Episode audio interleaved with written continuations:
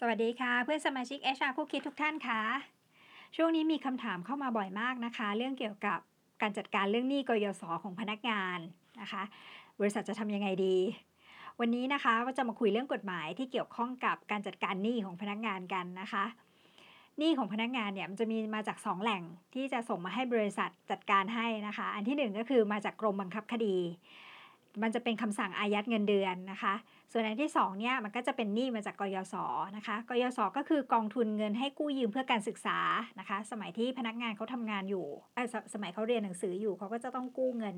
สำหรับการศึกษาตัวนี้มานะคะทั้งสองข้อเนี่ยค่ะทั้งจากกรมบังคับคดีและจากกยศเนี่ยนายจ้างสามารถหักเงินนำส่งตามหนังสือได้เลยหรือไม่หรือว่าจำเป็นที่จะต้องขอความยินยอมจากพนักงานไหมนะคะมีหลายคำถามถามมากเลยว่าลูกจ้างไม่ยอมให้หักทำยังไงดีตัวเนี้ยให้อ้างอิงพรบคุ้มครองแรงงานนะคะมาตราเจ็ดสิบหกวงเล็บหนึ่งได้เลยนะคะในมาตราเจ็ดสิบหกวงเล็บหนึ่งเนี่ยเขาจะเขียนไว้ว่าห้ามมิให้นายจ้างหักค่าจ้างค่าล่วงเวลาค่าจ้างในในวันหยุดค่าล่วงเวลาในวันหยุดเว้นแต่เป็นการหักเพื่อชำระเงินอื่นตามที่มีกฎหมายบัญญัติไว้ถูกไหมคะทั้งสองรายการเนี่ยค่ะทั้งกรมบังคับคดีและทั้งกยศเนี่ยมีพระราชบัญญัติเขียนรองรับเอาไว้เรียบร้อยแล้วนะคะเพราะฉะนั้นนายจ้างเนี่ยสามารถหักนำส่งตามหนังสือราชการที่ส่งเข้ามาได้เลยโดยไม่จำเป็นต้องขอความยินยอมจากลูกจ้างนะคะคือหมายความว่ายอมไม่ยอมก็ต้องเป็นภาวะจำยอมแล้วล่ะค่ะเพราะว่ากฎหมายบังคับเอาไว้นะคะสามารถหักนำส่งได้เลยตามหนังสือนะคะแต่ว่าฝ่ายนายจ้างกับลูกจ้างอ่ะจะตกลงกันเองไม่ได้นะคะว่าเอ้ยเดี๋ยวไม่ส่งดีกว่าเดี๋ยวชะลอไปก่อนดีกว่าหรือว่าไม่ส่งตามจำนวนที่เขากำหนดมาแบบนี้ทำไม่ได้นะคะถือว่าผิดกฎหมายเพราะอย่างที่บอกไปแล้วว่ากฎหมายมันเขียนรองรับเอาไว้เพราะฉะนั้นนายจ้างสามารถหักได้และนายจ้างมีหน้าที่ต้องหักตามที่กำหนดมาด้วยนะคะมาดูเพิ่มเติมกันนะคะคำสั่งอายัดเงินเดือนจากกรมบังคับคดีเนี่ยอันเนี้ยมันจะเป็นไปตามประมวลแพ่งนะคะประมวลแพ่งและพาณิชย์เนี่ยกรมบังคับคดีส่งมานั่นหมายความว่าศาลตัดสินเรียบร้อยแล้วนะคะพนักงานก็จะที่เป็นลูกหนี้เนี่ยต้องมีภาระในการชำระหนี้ให้กับเจ้าหนี้นะคะศาลถึงสั่งมาแล้วก็ให้กรมบังคับคดีมาบังคับคดีในการอายัดเงินเดือนจริงๆมันไม่ได้อายัดแค่เงินเดือนนะคะมันอายัดเงินอายัดทรัพย์สินหลายๆอย่างได้แต่ในส่วนของบริษัทอะค่ะเป็นผู้ถือเงินของเงินรายได้ของพนักงานอยู่เพราะฉะนั้นเขาก็จะสั่งส่งมาที่บริษัทเพื่ออายัดเงินเดือนนะคะสองเรื่องที่จะต้องรู้ก็คืออันที่หนึ่งคือเงื่อนไขในการอายัดนะคะมันจะมีแนบมาในตัวหนังสือจากกรมบังคับคดีอยู่แล้วนะคะวันนี้ทวนให้ฟังนะคะมันจะมีอายัดได้หลายรายการนะคะอันที่หนึ่งคืออายัดเงินเดือนค่าจ้างนะคะตัวนี้อายัดได้ สามสิบเปอร์เซ็นต์ ของเงินเดือนและค่าจ้างนะคะอันที่สองคืออายัดสวัสดิการค่าล่วงเวลาตัวนี้ก็อายัดได้ สามสิบเปอร์เซ็นต์ เหมือนกันนะคะรายการที่หนึ่งกับรายการที่สองเนี่ยก็คือรายได้รวมแล้วอ่ะอายัดได้ สามสิบเปอร์เซ็นต์ แต่ต้องเหลือไว้ให้ลูกจ้างใช้อย่างน้อย สองหมื่น บาทก่อนการหักรายการอื่นๆนะคะยกตัวอย่างเช่นเขามีเงินเดือน สามหมื่น บาทอ่าเงินเงินเดือนบวกโอเวอร์ไทม์บวกอะไรก็แล้วแต่เดือนนี้รับอยู่ สามหมื่น บาทหักได้ สามสิบเปอร์เซ็นต์ ก็คือ หนึ่งหมื่น บาทถูกมั้ยคะสามเอ่อหักได้ เก้าพัน สามสิบเปอร์เซ็นต์ ก็คือ เก้าพัน บาทนะคะเขาก็จะเหลือ สองหมื่นหนึ่งพัน อย่างเงี้ยทำได้แต่ถ้าสมมุติว่าเขามีเงินเดือน สองหมื่นห้าพัน เงินเดือนบวก โอ ที แล้ว สองหมื่นห้าพัน หักรวมกัน สามสิบเปอร์เซ็นต์ มันก็ เจ็ดพันห้าร้อยแต่ว่าหัก เจ็ดพันห้าร้อย แล้วเขาเหลือไม่ถึง สองหมื่น เพราะฉะนั้นก็จะหักได้แค่ ห้าพัน นะคะเพื่อให้เขามีลูกจ้างลูกจ้างเนี่ยเขามีเงินเหลืออยู่ สองหมื่น บาทอันนี้เป็นเงื่อนไขนะคะของของการอายัดเงินเดือนของกรมบังคับคดีนะคะตัวที่สามก็คืออายัดเงินโบนัสนะคะโบนัสเนี่ยหักได้อายัดได้ ห้าสิบเปอร์เซ็นต์ ตัวนี้ก็ไม่น่ามีปัญหานะคะถ้าไม่มีโบนัสก็ไม่ต้องไม่ต้องอายัดแต่ถ้ามีการออกโบนัสเงินพิเศษพวกเนี้ยหักได้ ห้าสิบเปอร์เซ็นต์ตัวที่สี่ก็คือเงินตอบแทนจากการทำงานเมื่อออกจากงานนะคะอย่างเช่นค่าชดเชยค่าค่าจ้างแทนการบอกกล่าวแบบนี้ก็คือเงินตอบแทนที่ออกจากงานนะคะอายัดได้ หนึ่งร้อยเปอร์เซ็นต์ จาก สามแสน ขึ้นไปหมายความว่า สามแสน แรกเนี่ยจะต้องเป็นของพนักงานเกิน สามแสน ขึ้นไปอายัดได้หมดเลยนะคะเช่นพนักงานได้ค่าชดเชยบวกค่าจ้างแทนการบอกกล่าว สองแสนแปดหมื่น อย่างเงี้ยก็ต้องให้เขาไปให้พนักงานไปอายัดไม่ได้แต่ถ้าเกิดว่าได้ ห้าแสนค่าจ้างค่าชดเชยบวกค่าจ้างแทนการบอกกล่าวรวมแล้วได้ ห้าแสน สามแสน สามแสน แรกพนักงานได้อีก สองแสน หลังเนี่ยค่ะอายัดส่งกรมบังคับคดีได้หมดเลยนะคะอันนี้คือเงื่อนไขของของการอายัดเงินตามคำสั่งของกรมบังคับคดีนะคะอันที่สองที่จะต้องรู้นะคะก็คือว่าบางครั้งเนี่ยพนักงานอ่ะไม่ได้มี ไม่ได้มีแค่เคสเดียวคือพนักงานคนเดียวแต่ว่ามีหนังสือจากกรมบังคับคดีมาหลายหลายกรมบังคับคดีอาจจะมาคนละจังหวัดหรืออาจจะมาคนละเรื่องกันยกตัวอย่างอย่างเช่นพนักงานบางท่านมีบัตรเครดิตเกือบทุกธนาคารเลยแล้วหมุนไม่ทันเวลาหมุนไม่ทันมันจะมันจะหมุนไม่ทันทุกธนาคารและทุกธนาคารก็จะฟ้องเจ้าหนี้ก็จะหลายคนถูกไหมคะเวลาที่มันมีหนังสือจากกรมบังคับคดีมาค่ะเขาจะเรียงตามลำดับก่อนนะคะลำดับเจ้าหนี้อย่างนี้ดีกว่าลำดับเจ้าหนี้นะคะเจ้าหนี้รายที่หนึ่งจะได้รับสิทธิ์ในการถูกอายัดเงินและได้รับเงินไปก่อนนะคะส่วนเจ้าหนี้รายที่สอง สาม สี่ก็จะต้องรอคิวถ้าอายัดรายที่หนึ่งครบแล้วแล้วมีเงินเหลือก็ถึงจะมาจ่ายให้รายที่สองรายที่สามรายที่สี่ต่อไปนะคะถ้ารายที่สอง สาม สี่รอคิวนานเกินสิบปีอันเนี้ยอ่ะคดีหมดอายุความนะคะมันเป็นทริคอย่างหนึ่งไม่ใช่ทริคหรอกค่ะแต่ว่าเราต้องรู้เอาไว้บางทีเราอายัดเงินนะคะบางทีมันมาสอง สาม สอง สามกรมบังคับคดีเราจะหักอันไหนก่อนหักเท่าไหร่แชร์ยังไงอย่างเงี้ยไม่ได้คิดแบบนั้นนะคะต้องคิดว่าในกรมบังคับคดีเจ้าหนี้รายที่หนึ่งจะต้องได้สิทธิ์ก่อนนะคะเราต้องหักของเจ้าหนี้รายที่หนึ่งให้เต็มก่อนนะคะเหลือแล้วถึงจะไปหักของเจ้าหนี้รายที่สองเว้นแต่ว่าเจ้าหนี้หนึ่ง สอง สาม สี่เขาตกลงกันมาเรียบร้อยแล้วนะคะเขาแจ้งไปทางกรมบังคับคดีเรียบร้อยแล้วว่าเขาจะแบ่งสัดส่วนกันให้เราอายัดเต็มวงเงินแล้วเดี๋ยวเขาจัดการกันเองไอ้อย่างเงี้ยก็จะเป็นอีกกรณีนึงนะคะแต่ว่าเราจะมักมักไม่ไม่ค่อยบ่อยหรอกค่ะส่วนมากก็คือคนละเจ้าหนี้กันคนละนิติคนละคนละเจ้าหนี้เราก็ต้องหักแบบนี้ไปก่อนวิธีดูเอกสารนะคะก็คือเวลาที่กรมบังคับคดีอันไหนมาถึงก่อนนั่นคือเจ้าหนี้รายแรกนะคะหรือเราจะคอนเฟิร์มกับทางกรมบังคับคดีก่อนก็ได้ว่ามันมีหนังสือจากกรมบังคับคดีมาจากสองที่อย่างเงี้ยเราจะให้เราหักที่ไหนก่อนแต่ถ้าดูเอกสารเป็นอาจจะรู้ว่าอันไหนออกเลขก่อนอันนั้นคือเจ้าหนี้คนแรกนะคะก็บังคับคดีจ่ายให้เจ้าหนี้คนแรกคนนั้นไปก่อนนะคะอันนี้ก็เป็นอีกเคสหนึ่งนะคะแต่อาจจะเจอไม่บ่อยนะคะที่ที่ลูกหนี้อาจจะมีเจ้าหนี้หลายเจ้าหนี้และถูกบังคับคดีหลายหลายหลายเจ้าหนี้เข้ามานะคะก็อันนี้ฝากเรื่องของเรื่องของกรมบังคับคดีเอาไว้นะคะส่วนตัวที่สองที่ตอนนี้พูดถึงกันเยอะก็คือหนี้จากกยศนะคะถามมาว่าบริษัทไม่หักได้ไหมลูกจ้างบอกไม่อยากให้หัก อ, อย่างเงี้ยค่ะแต่จริงๆตัวเนี้ยพูดคุยกันมา สอง สาม ปีหลังมาค่อนข้างเยอะแล้วนะคะว่ากยศต้องใช้พระราชบัญญัติเข้ามาบังคับนะคะถามว่าเมื่อก่อนก็คือให้สมัครใจในการไปจ่ายไปชำระหนี้รายเดือนรายปีอะไรก็แล้วแต่นะคะแต่ตอนหลังๆก็คือไม่ชำระหนี้พอไม่ชำระหนี้จึงมีการออกพระราชบัญญัติและบังคับนะคะให้ผู้ที่ถือเงินได้ของลูกหนี้หรือนักเรียนที่ยืมมาเนี่ยค่ะนำนำเงินส่งกองทุนกยศนะคะมันจะออกตามพระราชบัญญัติกองทุนให้กู้ยืมเพื่อการศึกษาพ.ศ. สองพันห้าร้อยหกสิบนะคะนายจ้างดูที่มาตราห้าสิบเอ็ดนะคะเขาจะเขียนเอาไว้เลยว่าหน่วยงานซึ่งเป็นผู้จ่ายเงินได้พึงประเมินตามมาตราสี่สิบวงเล็บหนึ่งแห่งประมวลรัษฎากรก็พวกเงินเดือนค่าจ้างทั้งหลายนะคะมีหน้าที่หักเงินได้พึงประเมินของผู้กู้ยืมเงินซึ่งเป็นพนักงานหรือลูกจ้างของหน่วยงานท่านเพื่อชำระเงินกู้ยืมคืนตามจำนวนที่กองทุนแจ้งให้ทราบนะคะขีดเส้นใต้ตรงนี้เลยนะว่ากองทุนแจ้งให้ทราบหากหน่วยงานไม่ดำเนินการตามนะคะจะต้องเสียเงินเพิ่มร้อยละสองต่อเดือน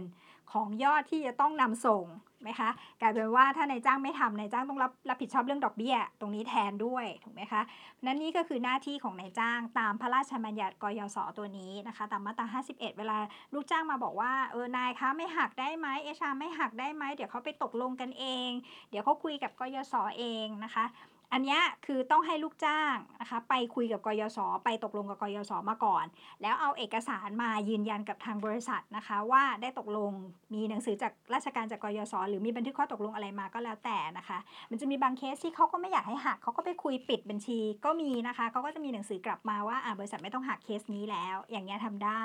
แต่จะตกลงกันเองแล้วหักน้อยกว่าหรือไม่หักไม่ได้นะคะเพราะว่ากฎหมายกำหนดเอาไว้นะคะบริษัทมีหน้าที่บริษัทเป็นผู้ถือเงินของลูกจ้างนะคะถือเงินเดือนของลูกจ้างมีหน้าที่ต้องทำตามกฎหมายนะคะไม่ทำก็โดนอีกนะคะเพราะฉะนั้นบริษัทเนี่ยค่ะถ้าถ้าจะไม่นำส่งนะคะก็จะมีอยู่เคสที่หนึ่งก็คือลูกจ้างต้องไปตกลงกับกยศมาแล้วมีหนังสือกลับมาให้บริษัทว่าได้ตกลงกันแล้วว่ายังไงนะคะอาจจะไม่หักหรืออาจจะหักน้อยกว่าที่กยศแจ้งมาในครั้งแรกอย่างนี้ก็ได้นะคะแต่ขอให้มีหนังสือจากกยศถึงบริษัทนะคะถึงจะทำได้นะคะหรือในกรณีที่พนักงานพ้นสภาพแล้ว เอ่อ เลิกจ้างไล่ออกลาออกตายอย่างเงี้ย เราก็ไม่ต้องหักอีกแล้วถูกไหมคะเราก็แจ้งเรื่องไปที่กยศนะคะว่าพนักงานคนนี้ได้พ้นสภาพไปแล้วนะคะไม่มีอีกเคสหนึ่งนะคะลูกจ้างลาไม่ได้รับค่าจ้างเช่นลาป่วยครบสามสิบวันทำงานแล้วเราจ่ายค่าจ้างไปครบสามสิบวันทำงานแล้วหรือลาคลอดเอ่อเก้าสิบแปดวันจ่ายค่าจ้างครบแล้วสี่สิบห้าวันนะคะที่เหลือก็จะไม่ได้ค่าจ้างถูกไหมคะไม่ไม่นับรวมจากที่เขาไปรับจากประกันสังคมนะคะอันนั้นคือประกันสังคมจ่ายแต่ในส่วนของนายจ้างอ่ะไม่ได้จ่ายค่าจ้างตรงนี้แล้วนะคะหรือเขาจะลาอะไรก็แล้วแต่อาจจะมีช่วงโควิดที่ผ่านมาอย่างเงี้ยค่ะลาเอ่อ leave without pay ลาไม่รับค่าจ้างอย่างเงี้ยค่ะเพราะเขาไม่ได้ค่าจ้างอาจจะไม่ได้ทั้งเดือนเดือนนั้นไม่มีค่าจ้างเลยทั้งเดือนอย่างเงี้ยค่ะก็ไม่ต้องหักนำส่งนะคะเพราะไม่มีเงินหักนำส่งถูกไหมคะเวลาที่เราคีย์เข้าไปในโปรแกรมของกยศค่ะเราก็จะใส่ว่าของลูกจ้างรายนี้ค่าจ้างเดือนนี้เป็นศูนย์นะคะใช้ลาคลอดนะคะลาคลอดเราจ่ายไปแล้วสี่สิบห้าวันอีกประมาณเดือนนึงเดือนครึ่งอย่างเงี้ยประมาณเนี้ยมันก็ไม่มีค่าจ้างเกิดขึ้นถ้าเดือนรอบรอบของเดือนนั้นนะคะไม่มีค่าจ้างเราก็ใส่เป็นศูนย์บาทพอเดือนไหนเขากลับมามีค่าจ้างเหมือนเดิมนะคะเราก็ต้องหักนำส่งตามที่ตัวเลขที่กยศแจ้งนะคะอย่างที่บอกในมาตราห้าสิบเอ็ดเขาจะเขียนว่าตามจำนวนเงินที่กองทุนแจ้งให้ทราบนะคะกองทุนบอกหักเท่าไหร่ก็ต้องเท่านั้นนะคะเว้นแต่ว่า เอ่อ เงินที่มีหักในบัญชีที่จะส่งให้กยศมันมีไม่พอเช่นกยศบอกว่าให้หักนำส่งเดือนละ สองพันบาทแต่ว่าเผอิญเดือนนั้นน่ะลูกจ้างรายเยอะหรือว่าเขาไม่ได้เกิดค่าจ้างขึ้นในเดือนนั้นอาจจะมีค่าจ้างขึ้นอยู่สักประมาณแปดร้อยบาทเท่านั้นเองก็หักประกันสังคมหักอะไรแล้วก็เหลือสักเจ็ดร้อยกว่าบาทอะไรเงี้ยคุณก็หักแค่เจ็ดร้อยกว่าบาทตามเท่าที่มีนะคะสมมุติกยศสั่งให้หัก สองพัน แต่เดือนหน้าลูกจ้างเหลือเงินแค่ประมาณเจ็ดร้อยกว่าบาทนะคะผมก็ต้องหักส่งตามนั้นก็เท่ากับเดือนนั้นลูกจ้างเหลือเงินเป็นศูนย์บาทเลยนะเออมันก็จะมันก็จะดูดูโหดร้ายกว่าของกรมบังคับคดีเพราะกรมบังคับคดีหักแล้วอ่ะก็ยังให้เหลือ สองหมื่นบาทไว้เป็นค่าใช้จ่ายแต่กยศจะไม่ได้สนใจตรงนั้นนะคะเขาก็ฟิกมาเลยว่าจะต้องหักเดือนละเท่าไหร่คุณก็ต้องหักตามนั้นนะคะนี่คือข้อแตกต่างนะคะของกรมบังคับคดีกับของกยศนะคะกยศเนี่ยฟิกมาเลยว่าให้หักเดือนละกี่บาทคุณก็ต้องหักตามนั้นแต่ถ้าของกรมบังคับคดีอ่ะถึงบอกว่าให้หัก สามสิบเปอร์เซ็นต์ แต่ว่ายังไงก็ให้เหลือเงินไว้ให้ลูกจ้างใช้จ่าย สองหมื่นบาทก่อนการหักตัวอื่นๆนะคะอันนี้มาดูว่าลำดับของการหักนะมันจะมีลำดับของการหักอีกนะคะบางทีบางทีลูกจ้างหนี้ก็เยอะแล้วก็รายจ่ายรายจ่ายที่มันต้องหักตามกฎหมายเนี่ยมันค่อนข้างจะเยอะเปโลก็จะปวดหัวมันหักอะไรก่อนหักอะไรหลังแล้วเนี่ยนะคะลำดับของของของการหักเนี่ยมันบัญญัติไว้ในกฎหมายเหมือนกันนะคะให้ดูอย่างนี้ค่ะเงินเดือนค่าจ้างนะคะเป็นตัวตั้งตัวแรกที่หักได้คือหักภาษีหน้าที่จ่ายก่อนถ้าเขามีภาษีหักหน้าที่จ่ายนะคะต้องหักภาษีก่อนพอหักภาษีเสร็จลำดับที่สองก็จะเป็นหักตามกฎหมายตัวของเอ่อกองทุนประกันสังคมแล้วก็กองทุนสำรองเลี้ยงชีพถ้ามีแล้วก็หักตามพระราชบัญญัติคุ้มครองแรงงานนะคะมันก็จะมีหนี้ของสหกรณ์ค่าสมาชิกสหภาพหรือค่าความเสียหายที่เกิดขึ้นแก่นายจ้างและลูกจ้างยอมรับสภาพหนี้นะคะอันนี้คือหนี้ลำดับที่สองที่หักได้นะคะหนี้กยศจะเป็นหนี้ลำดับที่สามที่ให้หักต่อนะคะนั่นหมายความว่าถ้าสมมุติว่าหักแล้วเหลือเงินเป็นศูนย์บาทหักภาษีหักประกันสังคมหัก Provident Fund เท่าที่เหลืออยู่แล้วมันหักแล้วมันเหลือเป็นเท่าไหร่ถึงจะมาหักเป็นกยศนะคะไม่เหลือก็คือไม่เหลือนะคะนี่คือลำดับหนี้ของการหักอ่ะสมมุติเคสให้ฟังดีกว่านะคะเคสสมมุติว่า เอ่อ เงินเดือนบวกโอเวอร์ไทม์บวกค่าล่วงเวลาบวกเงินได้อื่นๆเนี่ยเดือนเดือนนี้รับอยู่ สามหมื่นบาทมีหนี้จากกรมบังคับคดีด้วยอีกหนึ่งคดีนะคะหนี้บังคับของกรมบังคับคดีก็คือเงินเดือนค่าล่วงเวลาพวกนี้หักได้ สามสิบเปอร์เซ็นต์ ถูกไหมคะ สามหมื่น ก็หักได้ เก้าพัน เนาะ สามหมื่นสามพันเก้าร้อย หักได้ เก้าพัน คุณก็จะเหลือ สองหมื่นหนึ่งพัน อ่ะพอเหลือ สองหมื่นหนึ่งพัน คุณก็จะไปหักภาษีหักกองทุน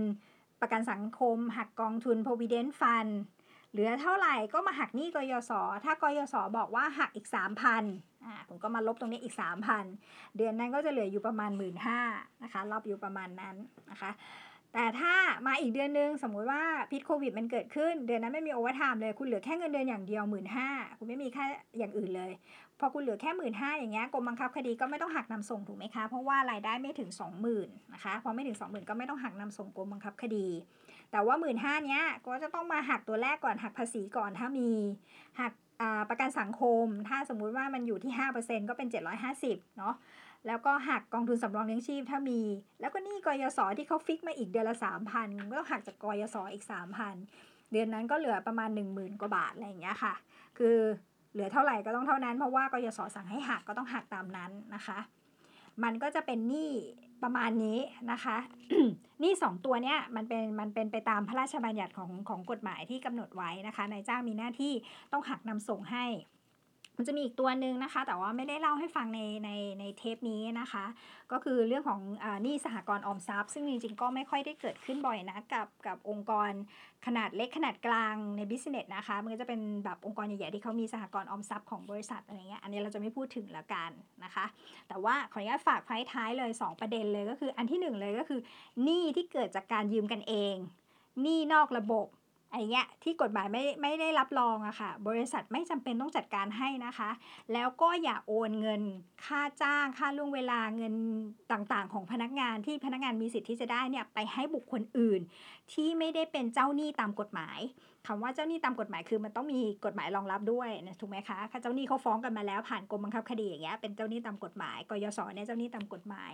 บุคคลที่เขายืมกันเองอะไรเงี้ยจะมาบอกว่าเอชาต้องหักเงินเอ่อให้เขาหมื่นนึงเพราะว่าคนนี้ยืมกันมายืมแต่อย่างเงี้ยไม่ได้นะคะต่อให้เป็นพนักงานในบริษัทเดียวกันก็ได้ก็ตามนะคะไม่งั้นนะคะบริษัทก็จะมีความผิดนะคะว่าเราจ่ายเงินให้ลูกจ้างไม่ครบอ่าอ่ากฎหมายไม่ได้ไม่ได้ปกป้องเจ้าหนี้นะคะกฎกฎหมายพรบคุ้มครองแรงงานเขาปกป้องอ่าแรงงานเพราะฉะนั้นเราจะไปหักเงินไปให้คนอื่นไม่ได้นะคะอันนี้ย้ำไว้เลยนะคะว่าหนี้นอกระบบต้องไปเคลียร์กันเองบริษัททำได้แค่ตามกฎหมายเท่านั้นนะคะเรื่องที่สองก็คือเทรนในโลกของอนาคตนะคะหลังที่เราเจอพิษโควิดกันอะไรกันมาเนี่ยเทรนอนาคตเนี่ยองค์กรเนี่ยเขาจะให้ความสนใจกับการดูแลพนักงานเรื่องของการออมให้มากขึ้นนะคะเพราะว่าถ้าพนักงานทำงานได้ดีแต่เขามีปัญหาเรื่องค่าใช้จ่ายมีปัญหาเรื่องการออมมีปัญหาเรื่องหนี้สินพวกเนี้ยบางทีทำงานดีก็จริงแต่ก็จะหายออกจากองค์กรไปโดยที่บางทีมันก็น่าเสียดายโดยเรื่องที่แบบบางทีมันก็เรื่องไม่เป็นเรื่องอะยืมกันมายืมกันไปแล้วไม่มีตังค์จ่ายอะไรเงี้ยแล้วก็ลาออกไปเฉยเลยทั้งๆที่เป็นพนักงานที่ดีด้วยอะไรเงี้ยค่ะเพราะฉะนั้นคนเป็น เอช อาร์ นอกจากรู้กฎหมายแล้วก็ต้องดูแลพนักงานด้วยแล้วก็ต้องอาจจะต้องเอ่อ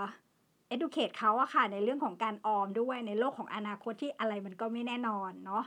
ก็ฝากไว้สองเรื่องนี้นะคะถ้าเกิดว่าสนใจเรื่องไหนเพิ่มเติมนะคะก็ทิ้งทิ้งคำถามเอาไว้หรือถามคำถามไว้ใน